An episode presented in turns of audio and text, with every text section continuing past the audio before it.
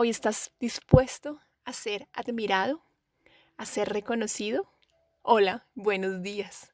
A veces nos pasa que no queremos, no nos permitimos ser admirados y hay muchas personas que ven en nosotros cosas especiales, que les encanta nuestra energía, la magia que tenemos y no estamos dispuestos a recibir esa energía de esas personas, a recibir esa admiración que sienten por nosotros.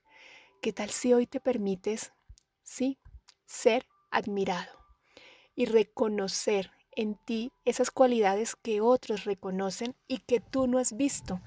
Tal vez la cualidad de poder hablar en público de una manera fluida, que los otros la ven y tú no te la crees. Tal vez la cualidad de escuchar a las personas ¿No te has dado cuenta de pronto que muchas personas vienen y te cuentan sus asuntos? Bueno, yo tengo una amiga que es así. Todo el mundo le cuenta sus cosas.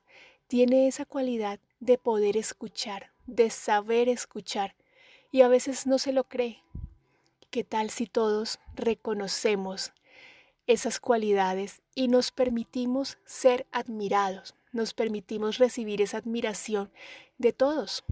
Incluso de las personas que no nos caen bien, porque generalmente permitimos recibir de las personas que nos gustan, que nos caen bien, que son nuestros amigos, pero no de las que no nos caen tan bien. Y esas personas también sienten admiración por nosotros. ¿Qué pasaría en tu vida si solo por hoy te permites ser admirado y también te admiras con la misma intensidad y con el mismo amor y gozo que lo hacen las otras personas? ¿Sería más grandioso para ti reconocer esas cualidades que tal vez tienes guardadas y que otros ven en ti?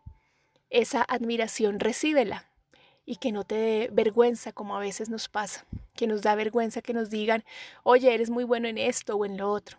¿Qué tal si nos lo permitimos? Hay cosas ahí guardadas que no nos hemos dado cuenta. Permítete hoy ser admirado por todo y por todos. Un abrazo, Andrea González.